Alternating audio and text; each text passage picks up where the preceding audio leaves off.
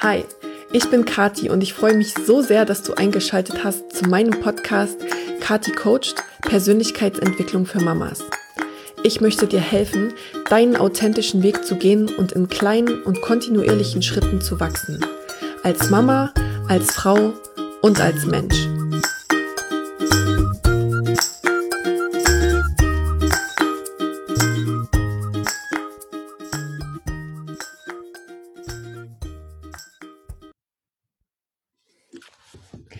Hallo, ich freue mich total auf mein heutiges Podcast-Interview und auf meinen heutigen Gast. Und zwar ist das die liebe Sophie. Ähm, Sophie sitzt gerade in Berlin und wir haben jetzt bestimmt schon eine halbe Stunde mindestens äh, im Vorgespräch gequatscht. Ähm, ja, und ich freue mich total auf unser ähm, Interview und es geht um das Thema Familienaufstellung. Genau, vielleicht magst du dich erstmal kurz selber ähm, vorstellen, was du machst, vielleicht auch ganz kurz, wie du dazu gekommen bist. Gerne. Vielen ja. Dank erstmal für äh, die Einladung. Wir haben ja vorhin auch schon gesprochen, dass das eigentlich so naheliegend ist, aber irgendwie nie gepasst hat und wie schön, ja. dass es jetzt gepasst hat. Und vor allen Dingen vielen Dank auch an deine Community, dass äh, ihr dabei seid, zuhört und Interesse zeigt und Lust habt, ähm, ein bisschen einzusteigen in die Welt der Systeme, wie ich sie immer ganz gerne ähm, nenne, oder in die Welt der Seelenbewegungen. Genau, ich bin Sophie, ähm, bin 33 Jahre alt, leite seit fünf Jahren ähm, systemische Familienaufstellung oder wie man heute auch öfter zu hören bekommt, die Aufstellungsarbeit, weil es ein bisschen weg von dieser Familie geht, hin mehr zum System. Mhm. Ähm, da kann ich aber gerne auch äh, später nochmal drauf eingehen, warum das so ist oder was so die Hürden da sind. Ich bin selber dazu gekommen, weil die Arbeit mich total gerufen hat. Und zwar habe ich mit 16 Jahren zum ersten Mal davon gehört. Mhm. Und das war so ein Wort, ich habe das gehört und ich wusste, das muss ich machen. Also das war so, das war so, ich weiß noch genau, wo ich war. Ich war am Schlachtensee in Berlin.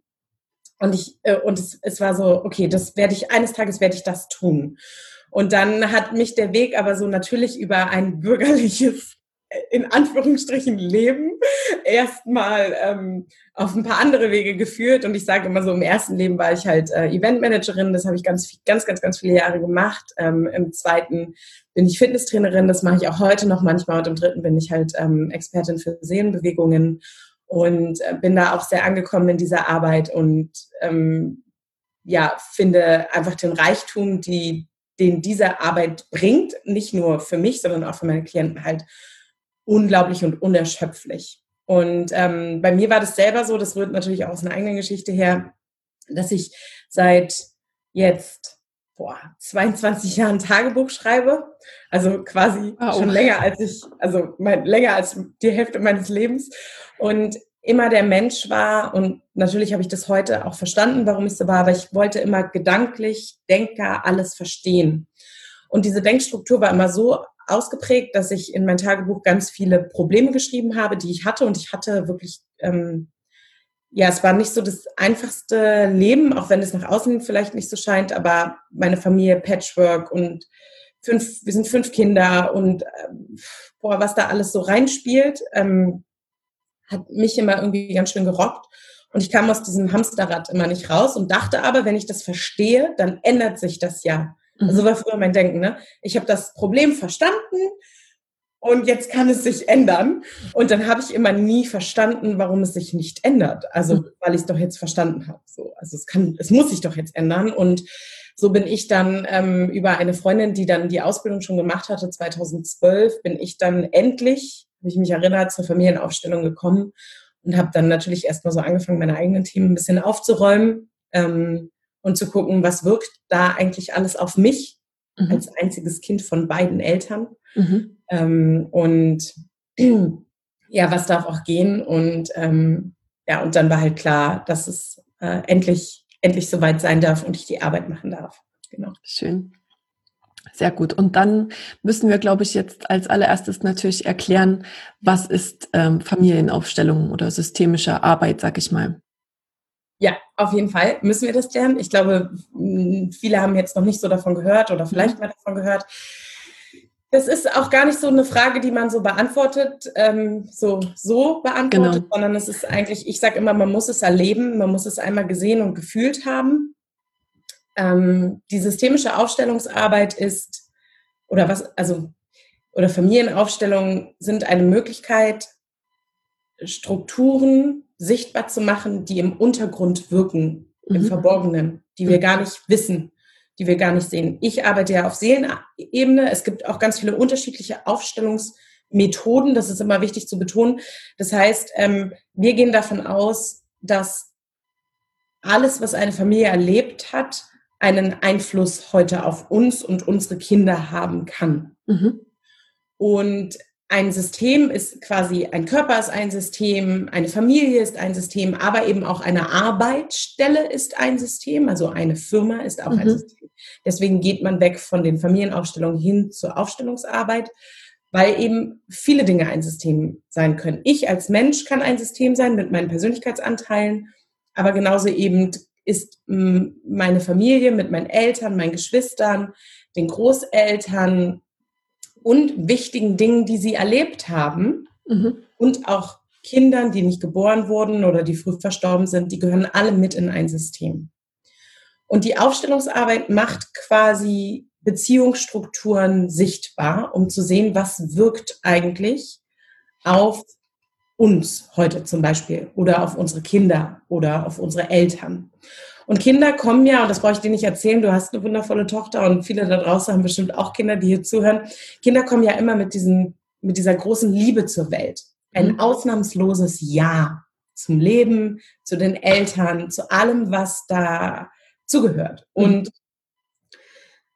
Kinder gucken intuitiv, keiner macht es bewusst und mit Absicht oder so, die gucken, was muss ausgeglichen werden? Und das übernehmen sie dann aus Liebe. Mhm. Und das führt halt dazu, dass sie dann manchmal Schwierigkeiten haben, Probleme haben, äh, Krankheiten haben, die wir uns erstmal gar nicht erklären können mhm. und wir gar nicht wissen, woher das kommt, die aber systemisch gesehen total berechtigt sind, in Anführungsstrichen. Also berechtigt im Sinne von, sie haben das halt gemacht aus Liebe. Mhm und schauen halt auf das, was ausgeschlossen wird. Zum Beispiel, wenn die Eltern geflohen sind, wenn die Eltern sich getrennt haben oder die Großeltern geflohen sind.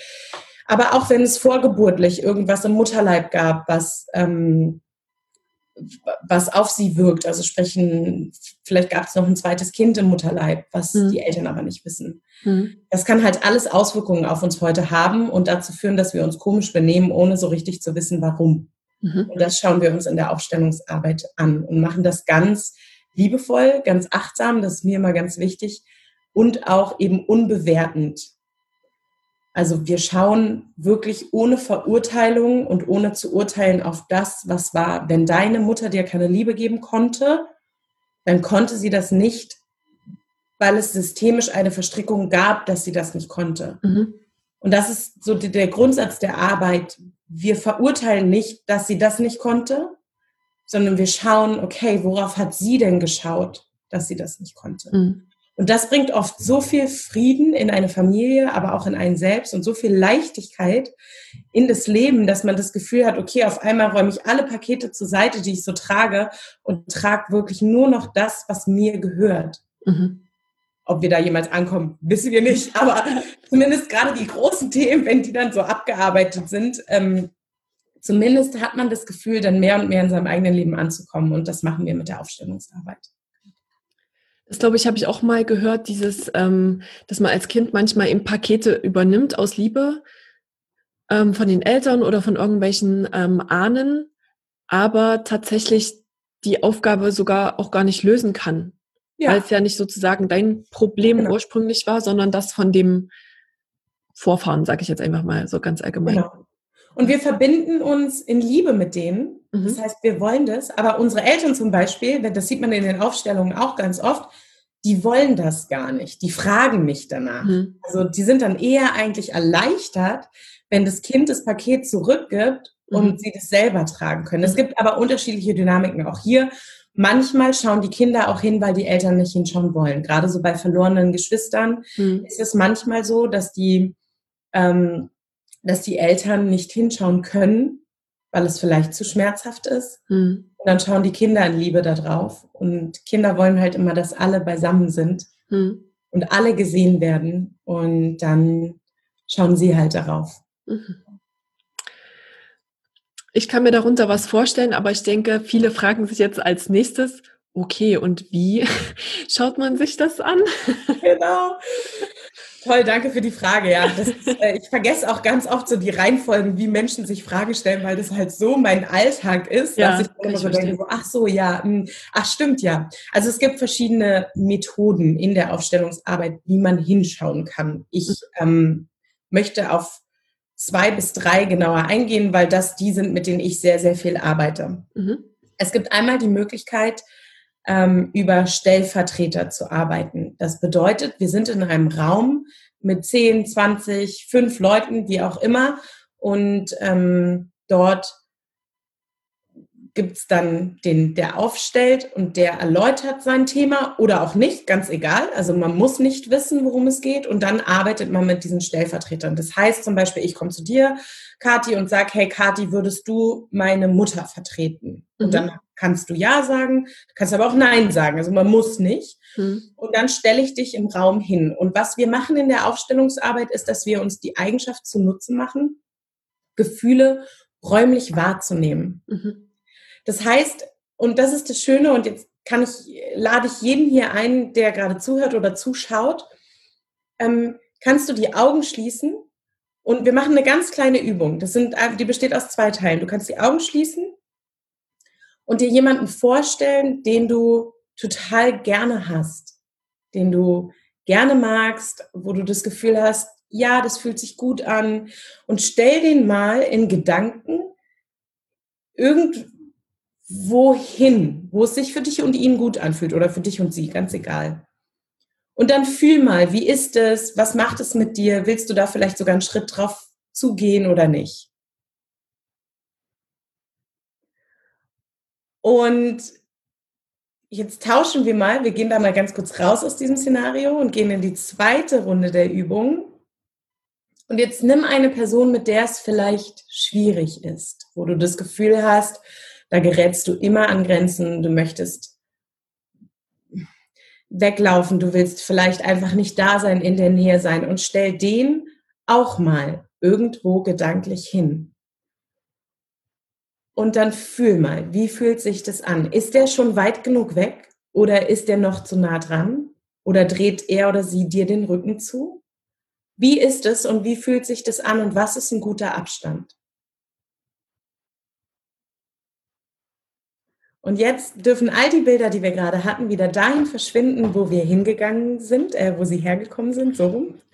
Und ich gebe mal einen Tipp ab. Ich vermute, die Person, die dir nahesteht, mit der du ein gutes Gefühl hast, stand irgendwo nah an dir dran. Vermutlich. Also Kathi, wie war es bei dir, wenn du erzählen möchtest? Äh, war natürlich meine Tochter und die äh, hat quasi an mir geklebt.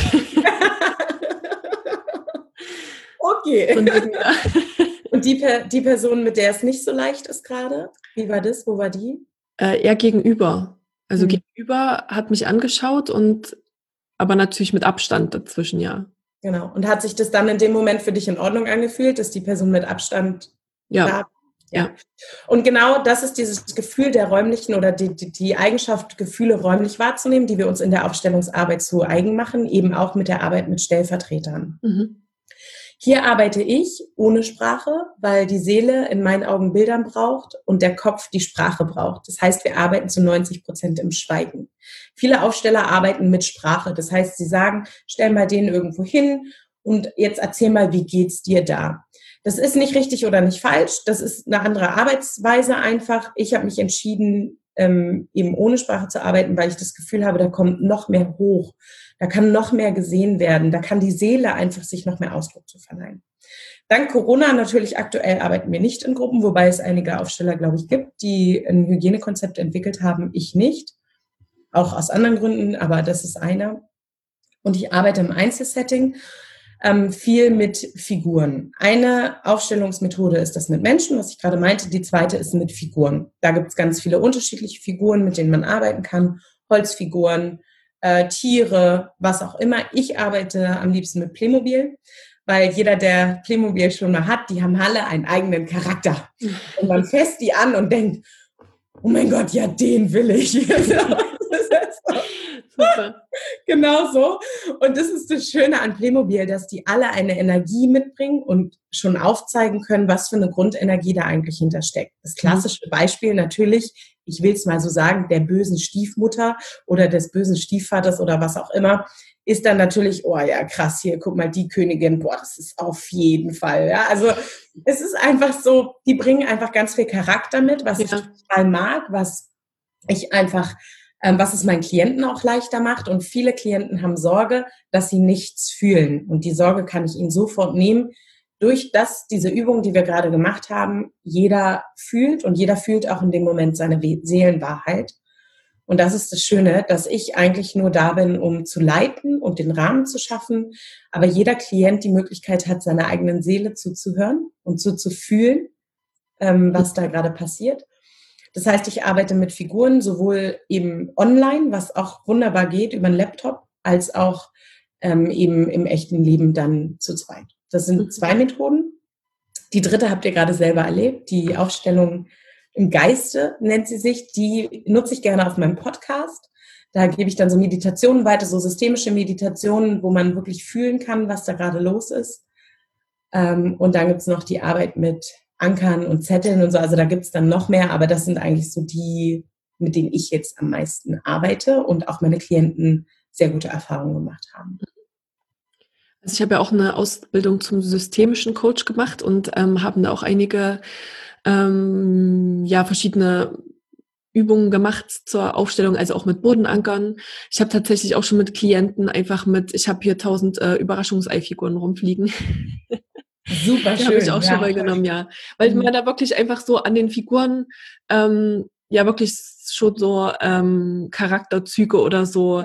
Also dann können die Leute, das habe ich das Gefühl, auch emotionaler erkennen. Also ich frage da natürlich immer, was sie darin sehen. Also weil ja. was ich darin sehe, kann ja was ganz anderes sein. Ja. Aber das finde ich ganz spannend. Und das tatsächlich ja. habe ich ja auch schon eine Aufstellung bei dir gemacht vor zwei Jahren. Ähm, genau. Und ich kann ja mal so ein bisschen äh, ein Mini-Erfahrungsbericht. Gerne. Ähm, genau, wir waren sozusagen zu zweit und du bist dann in die Rolle äh, der Person geschlüpft, sozusagen, die ich für mich klären wollte.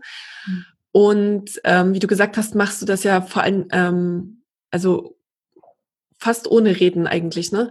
Wir waren mhm. dann ganz still und ich habe dich irgendwo in den Raum gestellt und wir haben dann halt geschaut, was passiert. Und das ist natürlich im ersten Moment war das für mich erstmal, es ist erstmal befremdlich. Und da muss man sich natürlich erstmal drauf einlassen, dass man halt sagt, okay, was äh, ist das jetzt für Hokuspokus, sag ich mal, der hier abgeht, aber mhm. ähm, es war dann wirklich so interessant zu beobachten. Also ich hatte dann wirklich so den Impuls, irgendwie auf dich zuzugehen. Und wenn ich mich richtig erinnere, hatte ich sogar diesen Impuls, mich so wie so hinzuknien und fast wie ein bisschen anbetteln und du bist eher so zurückgewichen. Also es war dann wirklich interessant so zu beobachten, was dann so passiert ist. Und mhm. dann im Nachhinein nochmal drüber zu reden und da wirklich so Aha-Momente zu bekommen, die auch, also nicht nur für die eine Person, sondern wirklich für mich, ähm, für verschiedene Personen in meinem Leben, also für mhm. ähnliche Situationen oder so, dann eben auch ähm, für mich passend waren und resoniert haben, wo ich gesagt habe, ja, das kann ich so unterschreiben, dass das auch in anderen Beziehungen ähm, so ist und sich so auswirkt. Mhm. Genau. Danke fürs Teilen. Und hast du, was hast du so mitgenommen? Wir haben ja danach witzigerweise auch fast gar nicht mehr, also mache ich ja auch eh nicht, dass ich so ja. nachfrage, wie geht's dir jetzt? Aber ja. was, was konntest du da für dich mitnehmen? Also, das, ich finde, das ist was, was man ja oft hört, auch ähm, zum Thema Meditation, also so dieses Beobachten oder dass wenn man irgendwas anschaut oder es einem bewusst wird, also das ist auch was, was ich jetzt in meinem Slowly und Steady immer als ersten Schritt sage, wenn man irgendwas verändern will, muss man dem erstmal bewusst werden. Wenn man gar nicht ja. weiß, dass es da ist, kann mhm. man es nicht verändern. Und ich finde, dafür ist Familienaufstellung super, dieses Bewusstmachen. Wie du sagst, ähm, ich habe mir vorhin noch mal ein paar Podcast-Folgen von dir angehört und ich fand dein, äh, deine Erklärung total toll, dass du gesagt hast, ähm, dieses Familiensystem ist sowas wie das Internet. Ja. So ungefähr, wir wissen alle, das Internet ist da, aber wir haben es ja noch nie gesehen. Also, ne? Und so ist ja. das Familiensystem. Es ist da, auch wenn man es nicht sieht. Ja. Und das ist halt, finde ich, dafür so eine tolle Methode, das sichtbar zu machen. Mhm.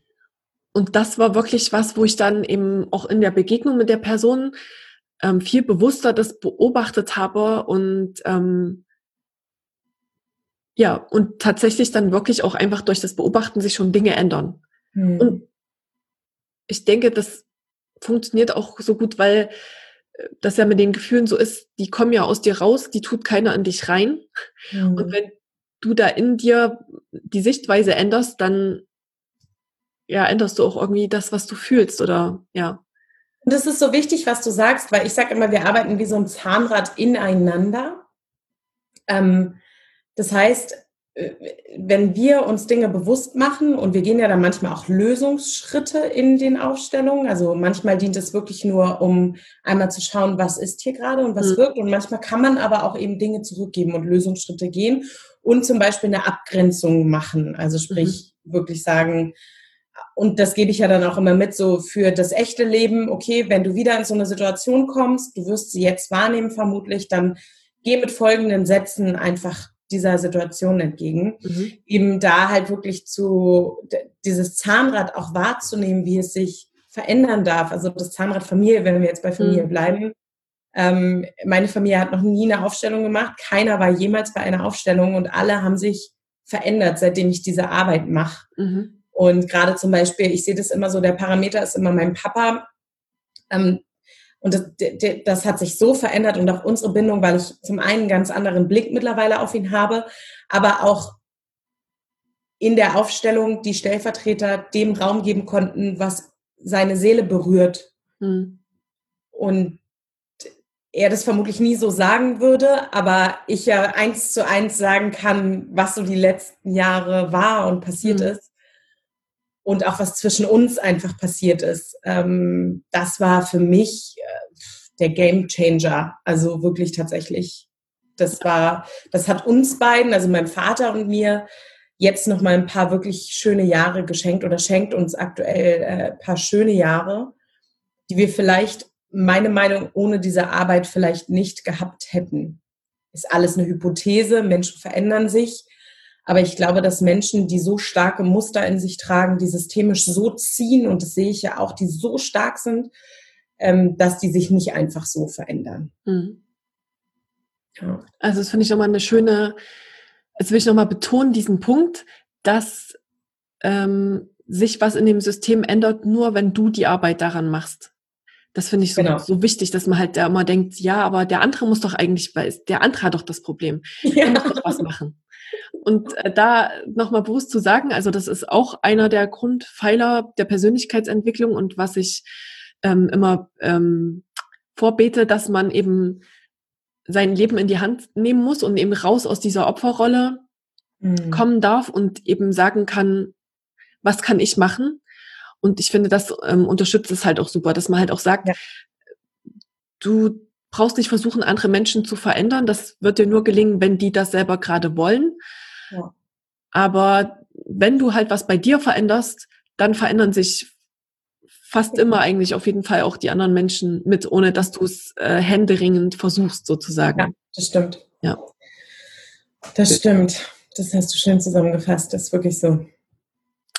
Ähm, der Post, der mich irgendwie darauf gebracht hat, dich nach dem Interview zu fragen, der hieß die, die richtige Ordnung, oder wie? wie die gute Ordnung. Die gute mhm. Ordnung, genau.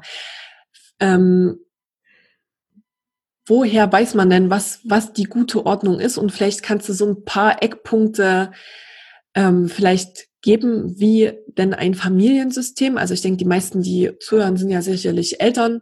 Ähm, was kann man da vielleicht auch beachten, mhm. dass man da ähm, die gute Ordnung einhält.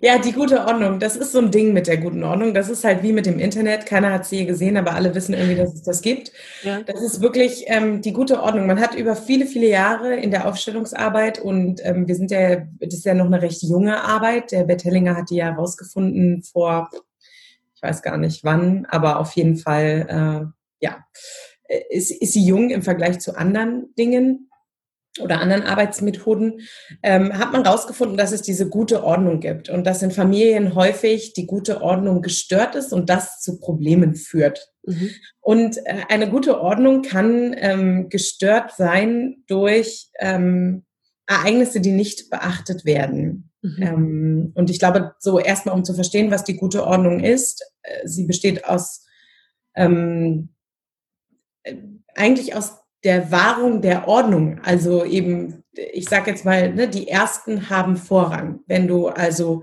der Erstgeborene bist, dann hast du Vorrang vor denen, die danach kommen. Okay. Jetzt ist natürlich die Krux, wenn das Erstgeborene ein Abgang war oder eine Abtreibung, dann ist das natürlich schwierig, weil du wirst als Erstgeborener behandelt, mhm. fühlst aber, dass neben dir eigentlich eine Lücke ist. Mhm. Und äh, versuchst dann irgendwie dich komisch zu benehmen. Ich vergleiche das immer mit Kindern, die auf Toilette müssen, wenn die so hin und her wackeln auf ihrem Stuhl. Ne? Wenn du auf dem falschen Platz stehst, dann wackelst du den ganzen Tag, als müsstest du nämlich auf Toilette, weil du mhm. das Gefühl hast, du bist hier gar nicht richtig. Mhm. Das ist gar nicht dein Platz. Und ähm, das ist so das Erste. Die Ersten haben immer Vorrang. Die Großeltern kommen vor den Kindern. Ne? Das sagen jetzt einige, ist ja klar. Mhm. Ist aber halt nicht so klar, weil sonst müssen wir es halt hier nicht betonen. Ja. ähm, also die Älteren quasi haben immer Vorrang. Und das ist egal, wenn du jetzt gerade zuhörst und sagst, okay, äh, ja, übertrag das mal auf das Unternehmen, in dem du arbeitest. Genau das Gleiche derjenige, der am längsten da war, hat Vorrang. Selbst wenn du der neue tolle Hecht bist oder die Hechtin, die hier gerade reinkommt und den ganzen Laden aufmischt, im Herzen haben immer die Vorrang, die zuerst da waren. Mhm. Und das heißt gar nicht, dass man jetzt hingehen muss und sagen muss, ja, du warst der Erste, sondern dass im Herzen, und das ist schon so der erste, der erste Tipp oder die erste Möglichkeit, das zu wahren, das im Herzen wirklich demütig anzunehmen jetzt auf die Firma beschrieben, aber auch eben, wenn man Kinder hat und man weiß, dass es da jemanden gab. Manchmal weiß man es ja auch nicht. Manche Frauen sind ja schwanger und merken das nicht, haben einfach eine stärkere Regelblutung und die Sache ist erledigt. Ähm, was früher ganz normal war, weil man früher ja auch dachte, Kinder haben keine Seele, also Babys haben keine Seele. Man hat ja mittlerweile einfach herausgefunden, dass dem nicht so ist. Mhm. Das heißt, ähm, das System weiß das manchmal, aber du selber eben nicht wissentlich. Mhm. Aber du kannst ganz liebevoll mit deinen Kindern darüber reden. Okay. Und zwar hat jedes Kind ein Recht darauf zu erfahren, wie viele Geschwister es hätte. Mhm. Und das Thema Abtreibung und Fehlgeburt ist halt ein Riesentabuthema in unserer Gesellschaft, was ich ganz schlimm finde, weil wenn ich mich im Freundeskreis umhöre oder auch im Bekanntenkreis, ein Großteil der Paare, die ein Kind kriegen wollen oder wollten, hatten als allererstes einen Abgang. Nicht mhm. immer, aber es ist häufiger, als man denkt, wenn man mal nachhört. Mhm. Und da kann man halt dem Kind ähm, und einem selbst als Familie viel Gutes tun, wenn man das einfach mit ins Herz nimmt und mit einschließt und halt auch das Kind in Gedanken, kann man das sogar schon machen, auf den richtigen Platz stellt. Mhm. Eben, du bist die zweite oder du bist die dritte und nicht die vierte oder wie auch immer. Mhm. Ähm, da kann man schon viel mitmachen, genau. Was auch spannend ist, wenn es Probleme beim Essen gibt, ist immer so mein, Lieblings, ähm, mein Lieblingsbeispiel, weil es sehr veranschaulicht, wie die gute Ordnung funktioniert. Mhm. Der Mann kommt nach Hause, ihr wollt alle essen. Oder die Frau, ist ganz egal. Also genderunspezifisch, bitte ja nicht ähm, hier mich drauf festnageln.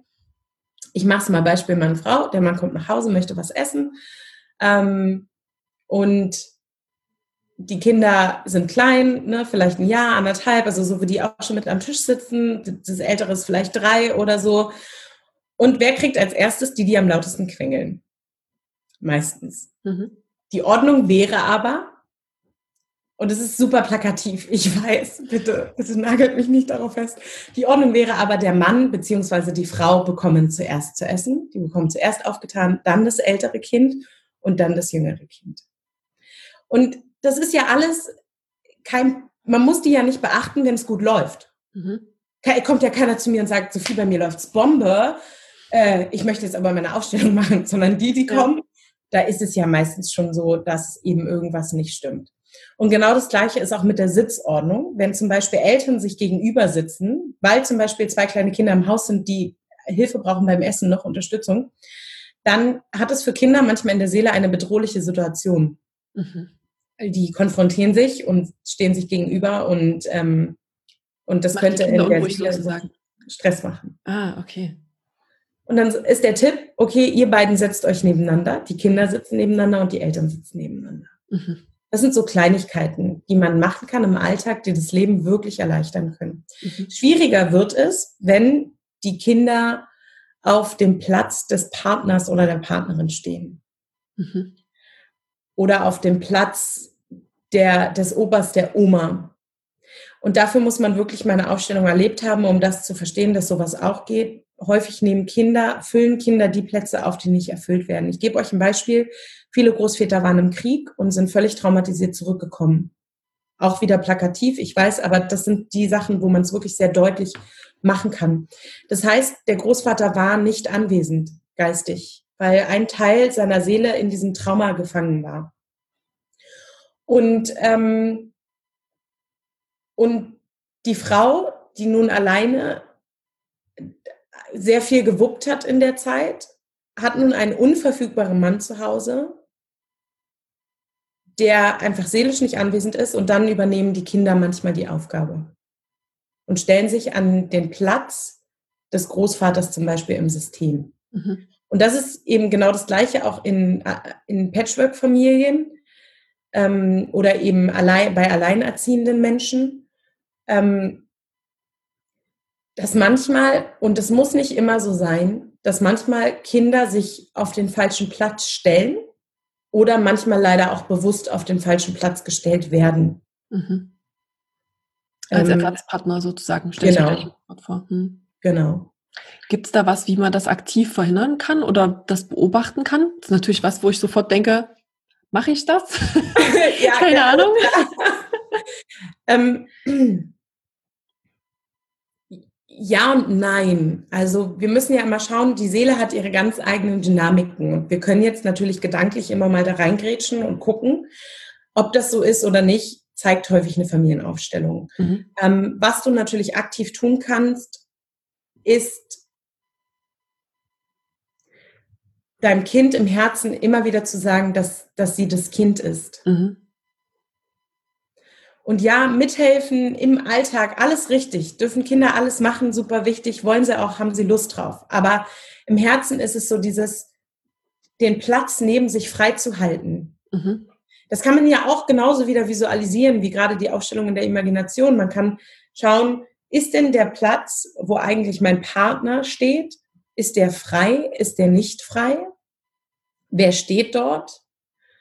und eben dem Kind immer wieder im Herzen zu sagen, du bist mein Kind mhm. und ich bin deine Mutter oder ich bin dein Vater. Mhm. Und das Gleiche gilt, und jetzt mache ich mal so einen kleinen Schwenker, weil es gerade so ein bisschen reinpasst, auch wenn wir Trennungskinder haben, das ist, da kann man eben auch gegenwirken, dass es da, die Eltern werden immer Eltern bleiben. Ganz egal, was im echten Leben alles für auf gut Deutsch Scheiße passiert ist. Mhm werden die Eltern immer Eltern bleiben und das Kind trägt immer 50 Prozent der Mutter, 50 Prozent des Vaters. Mhm. Und das, die wichtigste Botschaft, jetzt kriege ich gerade Gänsehaut am ganzen Körper, die wichtigste Botschaft, die jedes Kind, jedes Trennungskind hören muss, dein Vater oder deine Mutter ist genau der Richtige für dich. Mhm.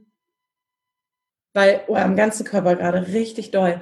Weil das häufig in diesen ganzen Streitigkeiten so untergeht oder in diesen ganzen, oder weil der Partner vielleicht etwas gemacht hat, was nicht richtig war. Mhm. Und das ist alles richtig, weil da spricht ja auch Überforderung und das ist ja auch nichts, was man schönreden kann. Aber auf der Seelenebene ist der Partner oder die Partnerin immer genau der Richtige für das Kind. Mhm. Und wenn man dem Kind das sagt im Herzen oder auch wirklich mal sagt, sprachlich, mhm. Bekommt das Kind eine Ruhe, weil es keine Partei mehr ergreifen muss. Kann ich total. Das wahrt auch die Ordnung. Also das kann auch die Ordnung wahren, die wir, die wir haben wollen oder die, die wichtig ist in der Arbeit. Ja. Ich glaube, das ist was, was man ja oft hört, aber ich finde es nochmal schön, das eben auch nochmal aus so einem anderen Blickwinkel, eben aus dem Systemischen, nochmal bestätigt zu bekommen, wie mhm. wichtig das ist. Und es ist alleine diese. Vorstellung, ja, das ist halt, es ist halt 50 Prozent besteht dieses Kind aus dem anderen Menschen und wenn du dich vor dem Kind über den anderen Menschen aufregst, sagst du quasi 50 Prozent von dem Kind sind auch so. Oh, ich krieg schon wieder. Ja, also ich finde das auch so wichtig. Also das ist wirklich auch was, ähm, ja. wo ich unglaublich dankbar dafür bin, dass es so, so gut mit Linas Papa klappt und äh, dass wir da beide, glaube ich, vor allen Dingen auf ihr Wohl aus sind und mhm. ja, uns da, ja, Ja, weil das Kind, das hast du so vorher gesagt, das Kind verbrüdert sich. Also erstmal sagst du Nein zu einem Teil deines Kindes hm. und im Herzen, in der Seele verbrüdert sich das Kind dann natürlich mit dem Vater, weil was soll es anderes machen, hm. als zu sagen, aber das ist doch mein Papa, der hat hm. mir doch das Leben geschenkt. Hm. Und manchmal, und das ist wichtig für den Geist zu verstehen, manchmal ist das einzig Gute, was ein Mensch machen konnte, dieses Leben zu schenken. Hm. Weil wenn es eben so schlimm ist, manchmal hört man ja wirklich schlimme Geschichten von Gewalt und von diesem und von jenem. Und ich weiß, dass das ganz, also das ist ja auch nichts, was wir gut reden in der hm. Aufstellungsarbeit, mhm. aber der Ansatz ist halt, dass wir unbewertend auf das schauen, was da ist. Mhm. Und das ist tatsächlich wirklich dieses, wenn es das Einzige ist, was, was gut ist, dann ist es halt, dass das Kind entstanden. Ohne ihn wäre das Kind nicht da. Genau. Ja. Total schön. Ja. Ähm, da tut sich für mich gleich die nächste Frage aus, auf, wenn man dann sozusagen nach der Trennung in eine neue, eine neue Beziehung eingeht und da vielleicht auch schon ein Kind ähm, dazu kommt oder wenn dann eben in der neuen Beziehung noch ein Kind ähm, geboren wird, wie das wird dann immer komplizierter in den Systemen, oder? Wer gehört dann zu welchem System? Das ist dann wahrscheinlich ein System wieder für sich aber die anderen aus den anderen Systemen spielen da mit rein. Ja. ja. ja. Äh, ja. es ist so, ich möchte das mal anhand, ähm, ich überlege, ob ich das anhand meiner Familie kurz erkläre, weil meine Familie so plakativ ist dafür. Ähm, und ich mache da ja kein Heer raus. Ich habe da, ich erzähle da auch immer wieder drüber. Ähm, wir sind ja wirklich eine klassische Patchwork-Familie in Zeiten, wo Patchwork noch gar nicht so richtig ähm, Mode war. ich würde gerade sagen, en vogue. genau. So, es war einfach noch nicht so ja dran. Und ähm, bei mir ist es so wie folgt. Ich habe ähm, und da schauen wir immer, wer gehört zum System dazu. Und das ist total spannend, weil wenn meine meine Brüder eine Aufstellung machen würden, würden die ein ganz anderes System aufstellen als ich. Mhm, mhm, Also, alle Halbgeschwister gehören zum System. Mhm. Das Kind, was quasi der Partner mit reinbringt, gehört nicht zum System, bis ein Halbgeschwisterchen entsteht. Mhm. Also, Beispiel, äh, also jetzt mal, ne, Beispiel, es, es kommt jemand in dein Leben und der ist da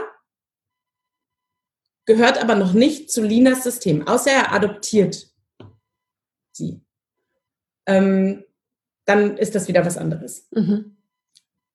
Kommt dann aber noch ein gemeinsames Baby, hat sie ein Halbgeschwisterchen und das gehört dann wiederum zum System. Mhm. Ja? Und in meiner Familie ist es so, dass ich das einzige Kind bin von meinen beiden Eltern. Mhm. Das heißt, wenn wir das jetzt hinstellen würden, ich stehe in der Mitte, mhm. weil ich verbinde meine Eltern miteinander. Mhm. Okay, ich muss noch mal kurz was vorne wegnehmen. Wenn wir eine klassische Familie aufstellen, die gute Ordnung, dann haben wir ähm, den Vater, die Mutter, die Kinder, erstgeboren, zweitgeboren. Die stehen so alle also nebeneinander. Ne? Mhm. Wenn man jetzt eine Patchwork-Familie aufstellt, dann ist das ja nicht mehr so, weil die stehen ja nicht mehr nebeneinander. Das heißt, der Partner kommt dann ans andere Ende der Kinder. Das heißt, die Kinder verbinden dann ah, die beiden Eltern miteinander. Ah, okay. mhm. In meinem Fall ist es halt so, dass ich das einzige Kind bin von meinen beiden Eltern, mhm. die auch noch zusammen sind, und ich stehe in der Mitte. Mhm. Dann kommt auf der einen Seite, auf der Seite meiner Mutter, kommt quasi meine Schwester und der Vater meiner Schwester. Mhm. Der dann natürlich verbindet meine Schwester die beiden miteinander. Mhm. Mhm.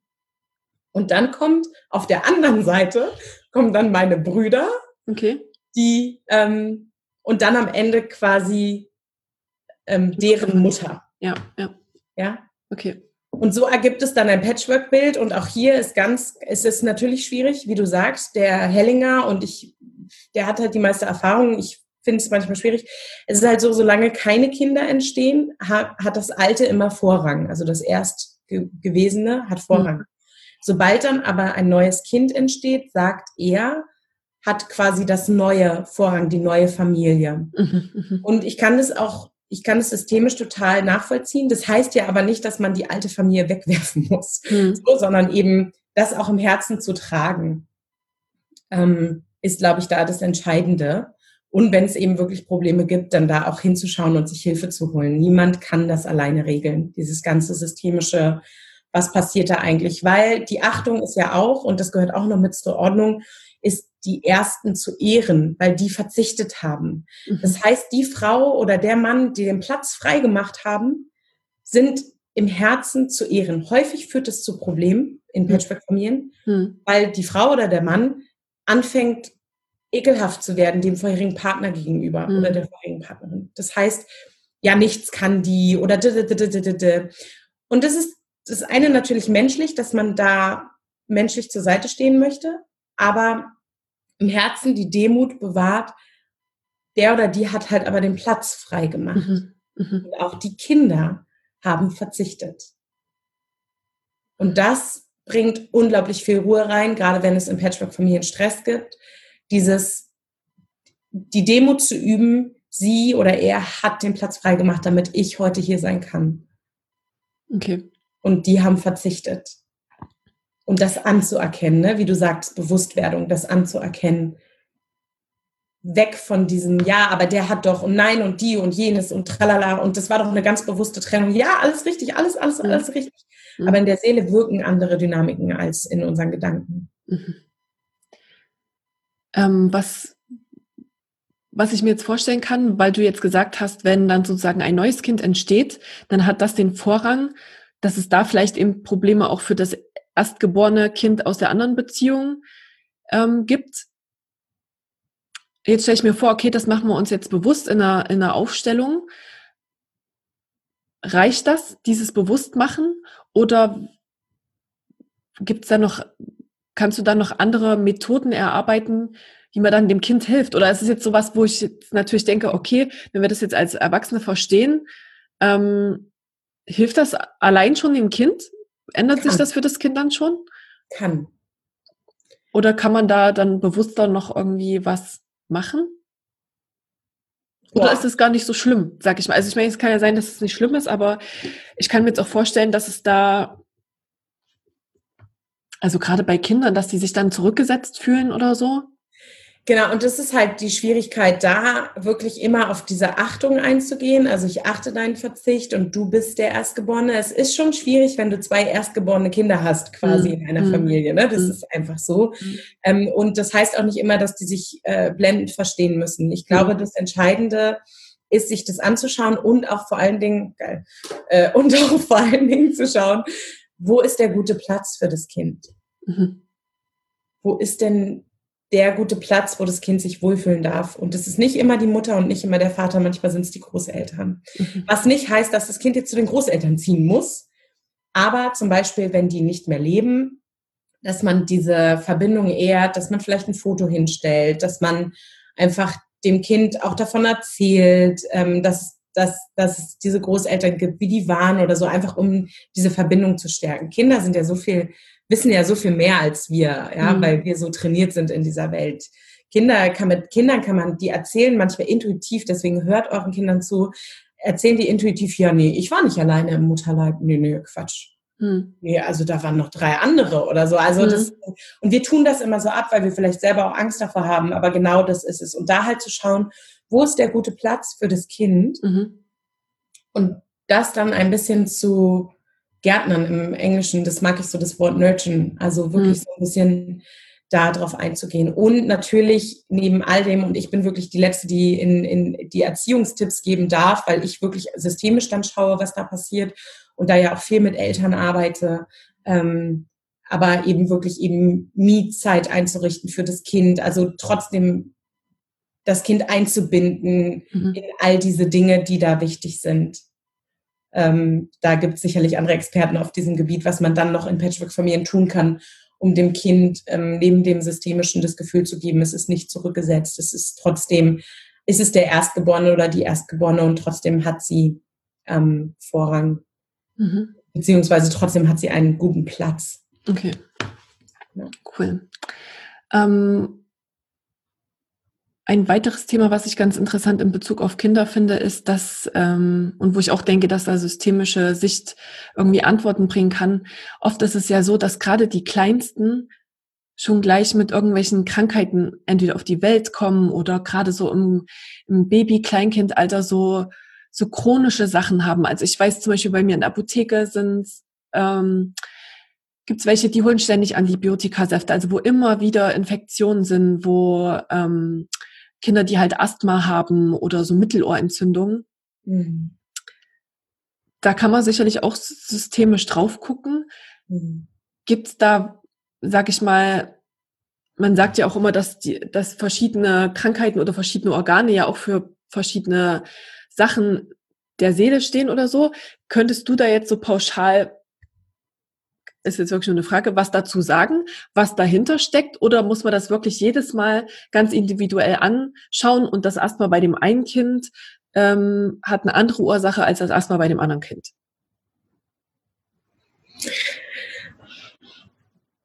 Also. ähm, komplexe Frage. Nee, nee, nee, sie, sie ist richtig gut. Sie ist wirklich richtig gut, die Frage. Weil ähm, das, da, da schlagen so zwei Herzen in meiner Brust. Also zum einen, systemisch gesehen, ein Symptom dient immer der Heilung. Mhm. Es ist ganz egal, ob wir über Asthma reden, über Krebs, über psychische Erkrankungen, Depression, Bulimie, Magersucht, äh, Borderline, was auch immer. Ein Symptom dient immer der Heilung. Mhm. Mir ist es wichtig zu betonen, dass wir immer auf verschiedenen Ebenen schauen müssen auf ein Symptom. Mhm. Weil ähm, ja, eine Krankheit kann, hat immer, also da würde ich schon sagen, hat immer einen seelischen Ursprung. Aber nicht immer reicht es, wenn wir nur auf die Seele schauen, sondern manchmal braucht der Körper eben noch was, wie ein Antibiotikum, wie eine Behandlung, mhm. was auch immer. Und das ist auch immer das, wenn ich sage, wenn Menschen mit Krankheiten oder mit Symptomen zu mir kommen, die wir uns anschauen wollen, oder eben sogar auch wenn Eltern mit Symptomen ihrer Kinder zu mir kommen und sagen, ich habe irgendwie das Gefühl, diese Neurodermitis, das hat nicht, das gehört nicht zu meinem Kind. Ich habe eher das Gefühl, das habe ich irgendwie übernommen. Mhm. Auf den Körper wirken ja so viele Dinge und auch bei Gesundheit und Immunsystem sprechen wir über so viele tausend Dinge, die so entscheidend sind. Dennoch macht es immer Sinn, systemisch hinzuschauen weil dahinter immer was liegen kann. Auch hinter Erbkrankheiten. Also Lipödem zum Beispiel. Mega gut, da mal hinzuschauen, was wirkt eigentlich da auf die, auf die, auf mich selbst. Mhm. Genau das gleiche habe ich ja dieses Jahr gemacht mit meiner Hüftdysplasie, auch eine angeborene Krankheit, habe ich mir angeschaut, was wirkt da systemisch auf mich aus meinem Familiensystem und was kann ich da vielleicht seelisch lösen. Trotzdem meinem Körper aber auch das geben, was er braucht, nämlich eine Operation. Hm. Ja? Und das ist halt so, es gibt zum einen nicht diese pauschale Antwort, Kinder sind häufig krank. Ich glaube, Kinder sind halt auch einfach krank, weil sie sich entwickeln und weil, weil sie tausend Einflüsse kriegen, ja. natürlich. Ja. davon mal abgesehen. Mhm. Wenn es aber so eine Regelmäßigkeit bekommt oder wirklich so eine, eine schwere Krankheit ist, sage ich mal, dann macht es Sinn, systemisch hinzuschauen. Und da hast du schon ganz richtig gesagt, auf der einen Seite kann man so ein bisschen sagen, okay, man geht davon aus, ähm, zum Beispiel jetzt die Neurodermitis. Man geht davon aus, ähm, hier die, ähm, die Hautgrenzen, ja, das ist ein Frauenthema, Mutterthema, mütterliche Linie. Hm. Per se ist meine Aufgabe als Aufsteller. In meiner Linie? Bitte? Das äh, gibt es in meiner Familie auch, ja. Ah, okay. Ja, Abgrenzung würde ich jetzt per se erstmal so sagen. Ja, genau das gleiche Asthma ist auch häufig, sagt man auch so, könnte Mutterthema sein. Ja? Jetzt kommen wir aber zur Krux. Meine Aufgabe ist es aber, ganz unvoreingenommen auf das System zu schauen. Das heißt, kommen sieben Leute mit Knieproblemen, können sieben verschiedene Ursachen dahinter liegen. Mhm. Trotzdem gibt es manchmal so eine Mini-Regel, die man rausgefunden hat, die ich auch immer so im Hinterkopf behalte und trotzdem aber sehr unvoreingenommen auf dieses System schaue, weil es eben auch was anderes sein kann. Mhm. Bestes Beispiel, Mittelohrentzündung hast du ja jetzt gerade gesagt. Mhm. Man hat herausgefunden, dass Babys sich aus dem Ohr heraus entwickeln im Mutterleib. Das heißt, das Ohr ist das allererste, was kommt. Mhm. Haben wir jetzt eine vorgeburtliche Traumatisierung durch zum Beispiel einen Zwilling, mhm. kann es sein, dass diese ständigen Mittelohrentzündungen auf eine alleingeboren, auf einen alleingeborenen Mehrling hinweisen. Mhm. Kann sein, muss nicht, kann sein. Jetzt kommt aber die Krux. Genauso gut kann eine Mittelohrentzündung aber auch ein übernommenes Trauma des Großvaters aus dem Krieg sein. Mhm. Oder ein Tinnitus oder so, ja. Mhm. Und da ist immer wirklich das Gespür ganz wichtig, eben nichts überzustülpen und offen zu sein für alles, was kommen darf. Und trotzdem zu schauen, es gibt bestimmte Sachen, von denen man ausgeht, dass sie zueinander linken. Also auch zum Beispiel Alkoholkrankheit, eben Sucht kommt von oder Suchen kommt von Sucht. Was suchen diese Menschen?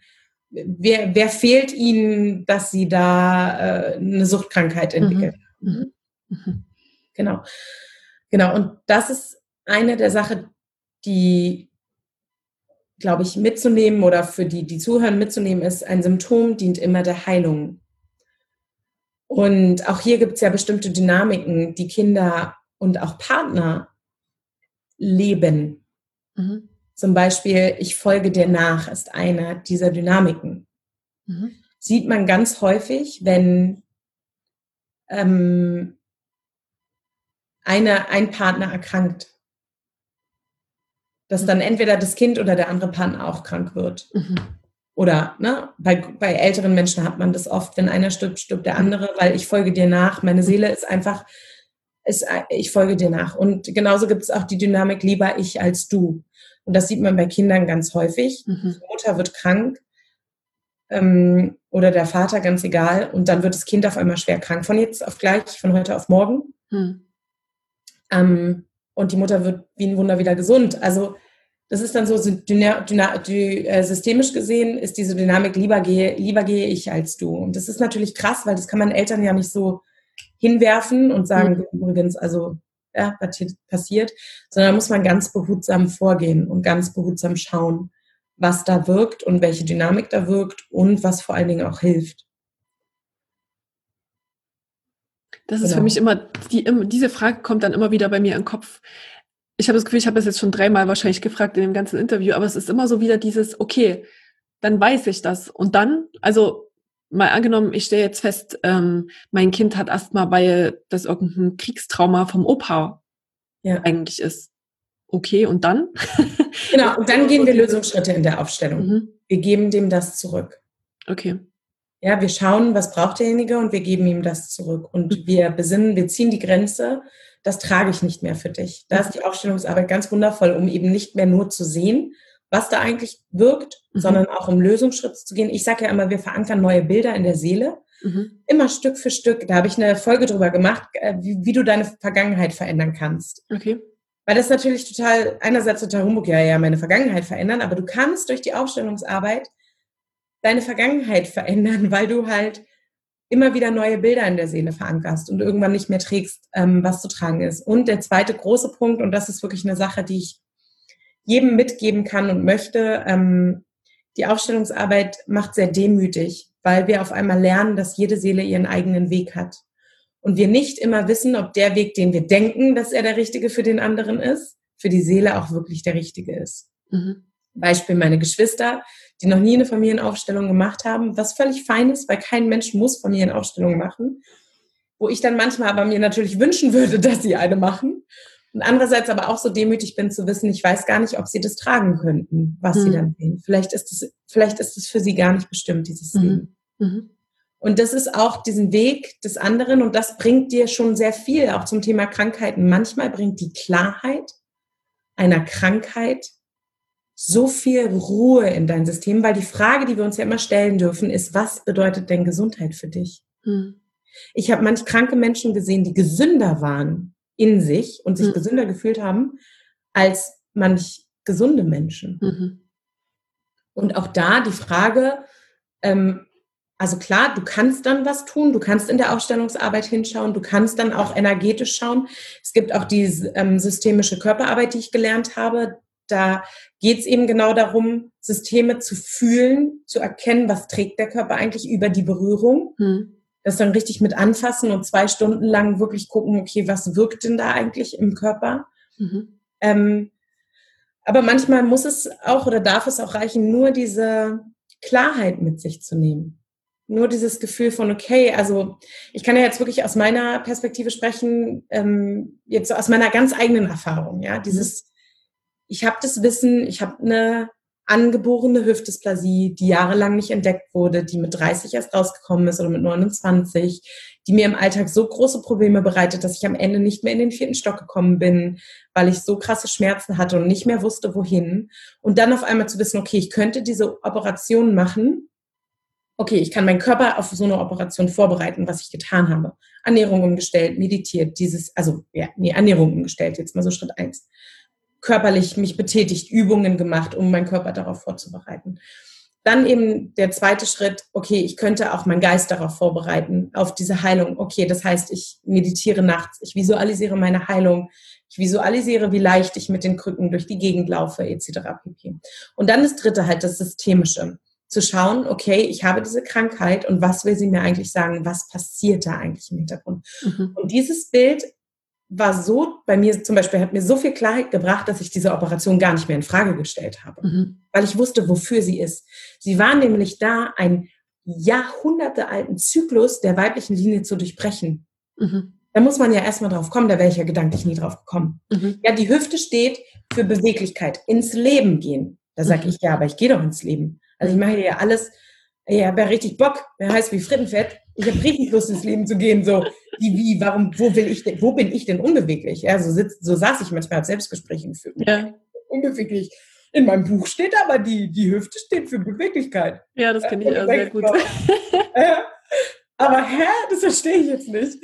Aber eben dann zu sehen, okay, auf der Ahnlinie liegt etwas, was nur durch diese Operation, also körperlich, beendet werden kann das hat mir so viel Klarheit gebracht. Es hat mich gesünder gemacht, als die letzten fünf Jahre zu wissen, mit dieser Krankheit zu leben. Also es ist, und die Klarheit darf nicht unterschätzt werden. Die macht uns oft gesünder, als ähm, wir uns vorstellen können. Mhm. Und manchmal reicht eine Aufstellung. Ich habe auch schon hier Blasenentzündungen aufgestellt von äh, Leuten. Da war die weg danach. Oh, okay. klar, nichts mehr. Aber ich sage eben auch immer dazu, bitte zum Arzt abklären, gucken, was braucht der Körper, mhm. was ist hier richtig. Mhm. Eine Chemotherapie kann ganz wundervoll begleitet werden durch die Aufstellungsarbeit. Oder, oder eine Krebsdiagnose, sage ich mal, nicht mhm. nur eine Chemo, aber eine Krebsdiagnose. Kinderkrankheiten, eben wie du sagst, Mittelohrentzündung, das kann, gerade wenn es chronisch wird, kann so unglaublich gut anschaulich gemacht werden, was da eigentlich wirkt. Das heißt nicht, dass sie danach weggeht. Das ist mir immer ganz wichtig zu sagen, aber es kann natürlich passieren, ja. Mhm. Mir kommen immer neue Fragen bei einem, was du erzählst. Ich frage noch eine Frage, noch eine Frage und dann, dann kommen wir zum Schluss. Ähm, weil du jetzt gesagt hast, das liegt so über deiner Ahnenlinie. Musst du dann Wissen ha haben darüber, was bei deinen Ahnen passiert ist?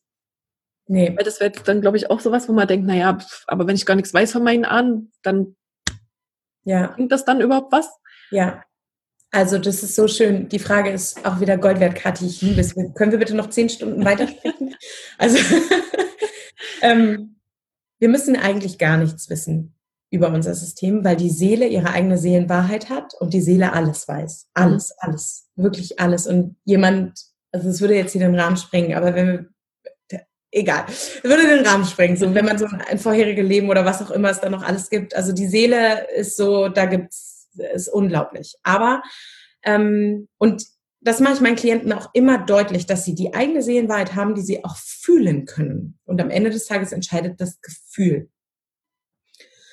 Und ähm, ich weiß nicht, was in meiner, was alles passiert ist in der weiblichen Linie, woher auch. Also wenn wir können mhm. bis zu sieben Generationen zurückgehen mit der Aufstellungsarbeit, boah, weiß ich, was in vor sieben Generationen war, werde ich vermutlich auch nicht rausfinden. Mhm. Im Geist fällt es manchmal leichter, die Seelenwahrheit anzunehmen, wenn er ein bisschen was weiß. Mhm, mhm, das heißt, es ist natürlich mal clever nachzufragen, gerade wenn die Eltern, Großeltern noch leben und die Eltern, mal nachzufragen, was war denn eigentlich so los? Mhm. Dann kann sich das in der Aufstellung zeigen und man sagt, ja, stimmt. Manchmal ist es auch so, dass wir was sehen in der Aufstellung, was die Klienten mir gar nicht erzählt haben mhm. im Vorgespräch. Und dann sagen die, stimmt, jetzt, wo du sagst, hier, das war die erste Liebe von meiner Oma, die sie nicht leben durfte, weil unsittlich und Co. naja, krass, hast du mir gar nicht erzählt. Nee, stimmt, mhm. fällt mir auch gerade erst wieder ein. Mhm. Cool. Das hilft dem Geist manchmal, das ein bisschen ähm, besser zu verarbeiten. Jetzt, wenn wir wieder auf meine OP kommen, da war das so, dass man gesehen hat, die Hüfte hat sich selber, also die Hüfte hat sich selber attackiert eigentlich. Immer, wenn ich zur Hüfte wollte, weil mein Gedankengang war ja, das war mit Stellvertretern, mein Gedankengang war ja, ich muss ja meine Hüfte mitnehmen zur OP. Die OP stand halt vor mir.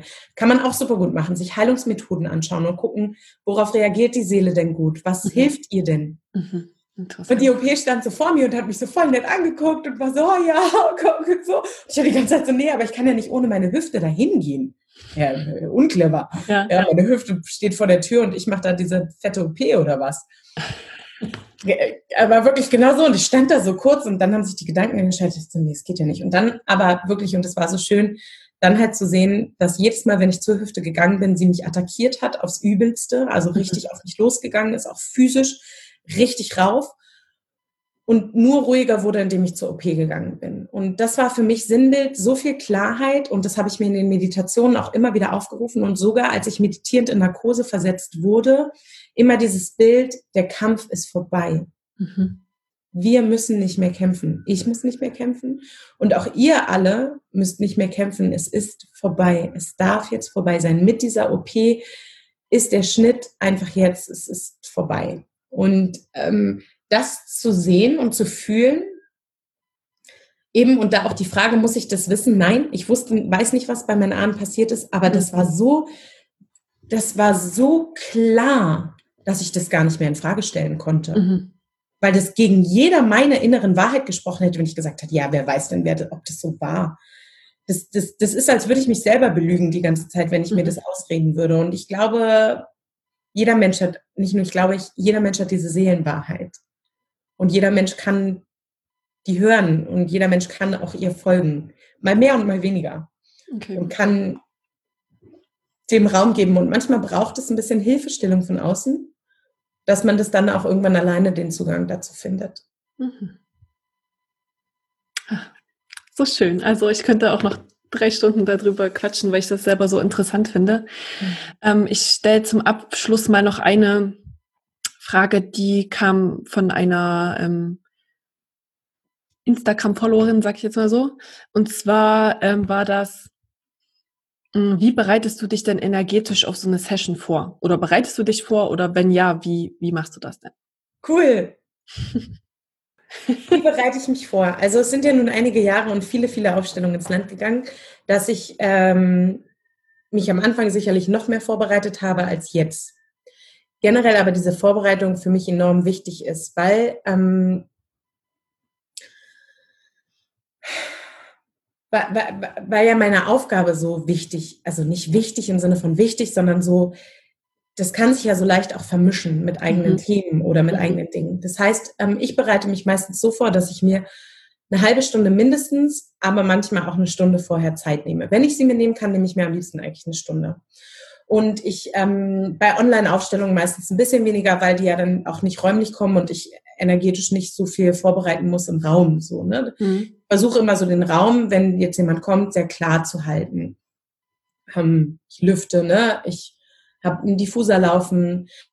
Innerlich stelle ich mich so darauf ein, dass ich das System, dass ich meine Seele schon mal, weil keiner kommt ja durch Zufall zu mir. Es gibt ja immer, die Seelen verabreden sich ja immer. Mhm. Das heißt, ich stelle mich innerlich schon immer kurz darauf ein, auf das System, was jetzt kommt und lade ein, dass sich zeigen darf, was gesehen werden soll. Und was ich auch mache, ich gebe dem System die Gewissheit, dass all das, was wir machen, sicher ist bei mir. Mhm. Dass sie sich zeigen dürfen. Und, ähm, und genau, ich erde, also ich, ja, ich erde mich einmal, ne? Ich gehe wirklich einmal kurz so, dass ich einfach in mich gehe, kurz mal gucke, was ist bei mir vielleicht auch gerade los, gerade wenn ich nicht so viel Zeit hatte, mich vorzubereiten. Ähm, was ist da los, was ist meins und das parke ich dann ganz nett auf dem Parkplatz und sage, gut, das ist jetzt gerade nicht dran. Gelingt mir auch in der Regel immer. Also ich bin wirklich, wenn ich systemisch arbeite, bin ich total im System und bin nirgendwo anders. Ähm, genau, ich versuche vorher keinen Kaffee zu trinken und keinen schwarzen Tee oder sowas. Ähm, gar nicht, weil ähm, oder anders, weil man ja sagt, dass das auch die Sinne halt vernebelt. Mhm. Ich spüre das jetzt bei Kaffee immer nicht so, weil Kaffee keinerlei großartige Wirkung auf mich hat, aber ich versuche das einfach zu machen, dass mhm. ich einfach sage, ich so ein, zwei Stunden vorher trinke ich keinen Kaffee mehr und ähm, trinke einfach einen guten Tee und genau. Und so das mache ich eigentlich, mich energetisch darauf vorzubereiten. Und vielleicht ist das auch was, worauf die ähm, Frage abzielen sollte. Ich habe das tiefe Vertrauen, dass sich immer etwas zeigt, was ich handeln kann. Ich bin sehr weit in meiner eigenen Arbeit gegangen. Ich habe wirklich ganz tiefe Abgründe meiner selbst gesehen, hardcore tiefe Abgründe, wo ich halt sage, mich schockt es jetzt nicht, wenn ein Klient damit kommt oder wenn mhm. sich das zeigen würde. Das würde mhm. mich nicht, das würde mich nicht aus der Bahn werfen. Natürlich gibt es manchmal Schicksale, wo ich gedanklich denke, krasse Nummer, also holla die Waldfee. Hm. In der Arbeit aber davon nichts rauskommt, weil hm. alles darf sein und alles hm. darf gesehen werden. Und ich habe da keine Angst vor, dass ich was sehe, was ich nicht handeln kann, weil ich wirklich meine tiefsten Abgründe schon gesehen habe und da richtig tief eingetaucht bin über viele Jahre und eben davon ausgehe, ich bin immer eine Seite weiter als meine Klienten. Das heißt, die Klienten, die kommen, die können auch mit Geschichten kommen, die ich einfach mir schon angeschaut habe oder wo ich weiß, ich habe das Vertrauen, dass ich die handeln kann. Mhm. Genau, das ist so das, was ich energetisch mache und wichtig auch für die Nachbereitung, vielleicht auch wenn es nicht gefragt wurde, ich bedanke mich immer beim System am Ende der Aufstellung. Das mache ich im Herzen, dass ich einfach mich bedanke und alle Seelen wieder dahin gehen lasse, ähm, wo sie hergekommen sind, so wie wir auch vorhin in der Übung, ähm, dass die Bilder wieder verschwinden dürfen und auch die Seelenbewegungen weitergehen dürfen. Mhm. Ah, schön. Wenn jetzt jemand nach diesem tollen Interview denkt, ich will jetzt sofort eine Familienaufstellung machen bei Sophie, wie können denn dich die Leute am besten erreichen? Unter ähm, verschiedenen Kanälen kann man mich erreichen. Also ganz, äh, ganz groß ist ja Instagram, wo ich auch sehr viel informiere über die Arbeit, weil es mir ein Anliegen ist, ähm, noch mehr Klarheit reinzubringen, was die Aufstellungsarbeit eigentlich ist.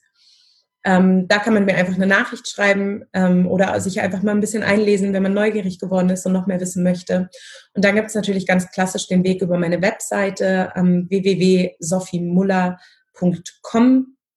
Ähm, man findet mich da eigentlich auch, du wirst es ja sicherlich auch irgendwie verlinken. Genau, ich verlinke das alles. Genau, da kann man ein Erstgespräch buchen. Man kann aber auch ähm, mir einfach eine E-Mail schreiben, anfrage at sophiemuller.com wenn man Interesse hat, ähm, da mehr einzusteigen. Wir machen immer ein Erstgespräch, das heißt, keiner muss sofort buchen. Ähm, wir machen immer ein Erstgespräch und besprechen einfach mal, sind wir was füreinander, macht es Sinn, ist es jetzt an der Zeit, will die Seele das schon ja. oder braucht es noch ein bisschen? Sehr gut. Und ähm, dann als ganz letzten Tipp vielleicht noch ähm, ein Buch oder so, was du vielleicht empfehlen könntest, um mit dem Thema anzufangen oder vielleicht einfach ein Buch, was dich sehr inspiriert hat? Jetzt hast du mich aus der kalten. Ja, darf ich einmal kurz, ja. ich komme sofort zurück, ja? Ja. ähm, so.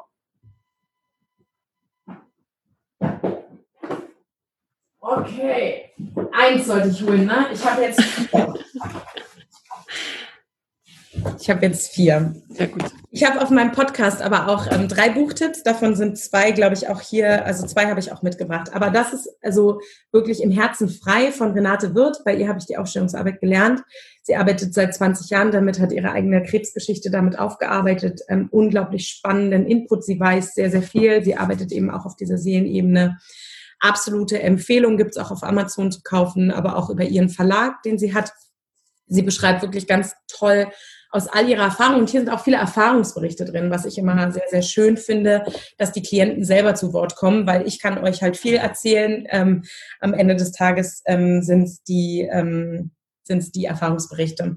Weil wir so viel über Krankheiten geredet haben, würde ich das halt gerne noch mit reinnehmen. Das ist ähm, von Thomas Schäfer, der auch sehr viel Aufstellungsarbeit macht, wenn der Körper Signale gibt. Und da kriegt man einfach mal so ein richtig gutes Bild. Eben, aber hier gilt auch wieder, nichts muss, alles kann. Ja, ähm, was denn verschiedene Ursachen haben können. Da sprechen auch ganz viele Klienten drüber. Und das aller, allerletzte, das ist so ein kleiner ähm, 9,90 Euro Roman von dem Hellinger. Er ist sehr speziell. Ähm, ich gehe nicht mit allem d'accord, beziehungsweise man muss manchmal schon systemisch sehr viel Einblick haben, um zu verstehen, mhm. was er schreibt. Aber das ist meine persönliche Beziehungsbibel. Okay. Ähm, Glück, das bleibt. Ähm, er spricht ganz kurz und knackig über Kinder, über die, ähm, was passiert, wenn Paare sich finden, ähm, wie Paarbeziehungen gelingen können. Ich habe das auf meinem Podcast ein bisschen aufgegriffen.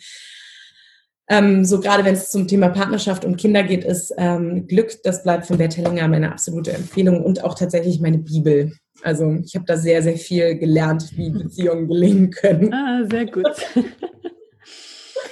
vielen, vielen Dank für das tolle Interview und die ganzen Tipps und ja, ich hoffe, dass da jetzt ganz viele neugierig geworden sind und sich da vielleicht mal rantrauen, ähm, ein bisschen Licht in ihr System zu bringen. Danke dir, Danke. Kathi, für die Einladung. Wirklich ganz, ganz tolles Interview. Es hat super viel Spaß gemacht mit dir und ähm, war so ganz natürlich, auch ähm, mit dir darüber zu sprechen. Und danke natürlich auch an deine Community, ähm, dass ihr zugehört habt, dass ihr dran geblieben seid. Und ähm, ja, hoffentlich konntet ihr einfach das mitnehmen, was für euch gerade wichtig ist.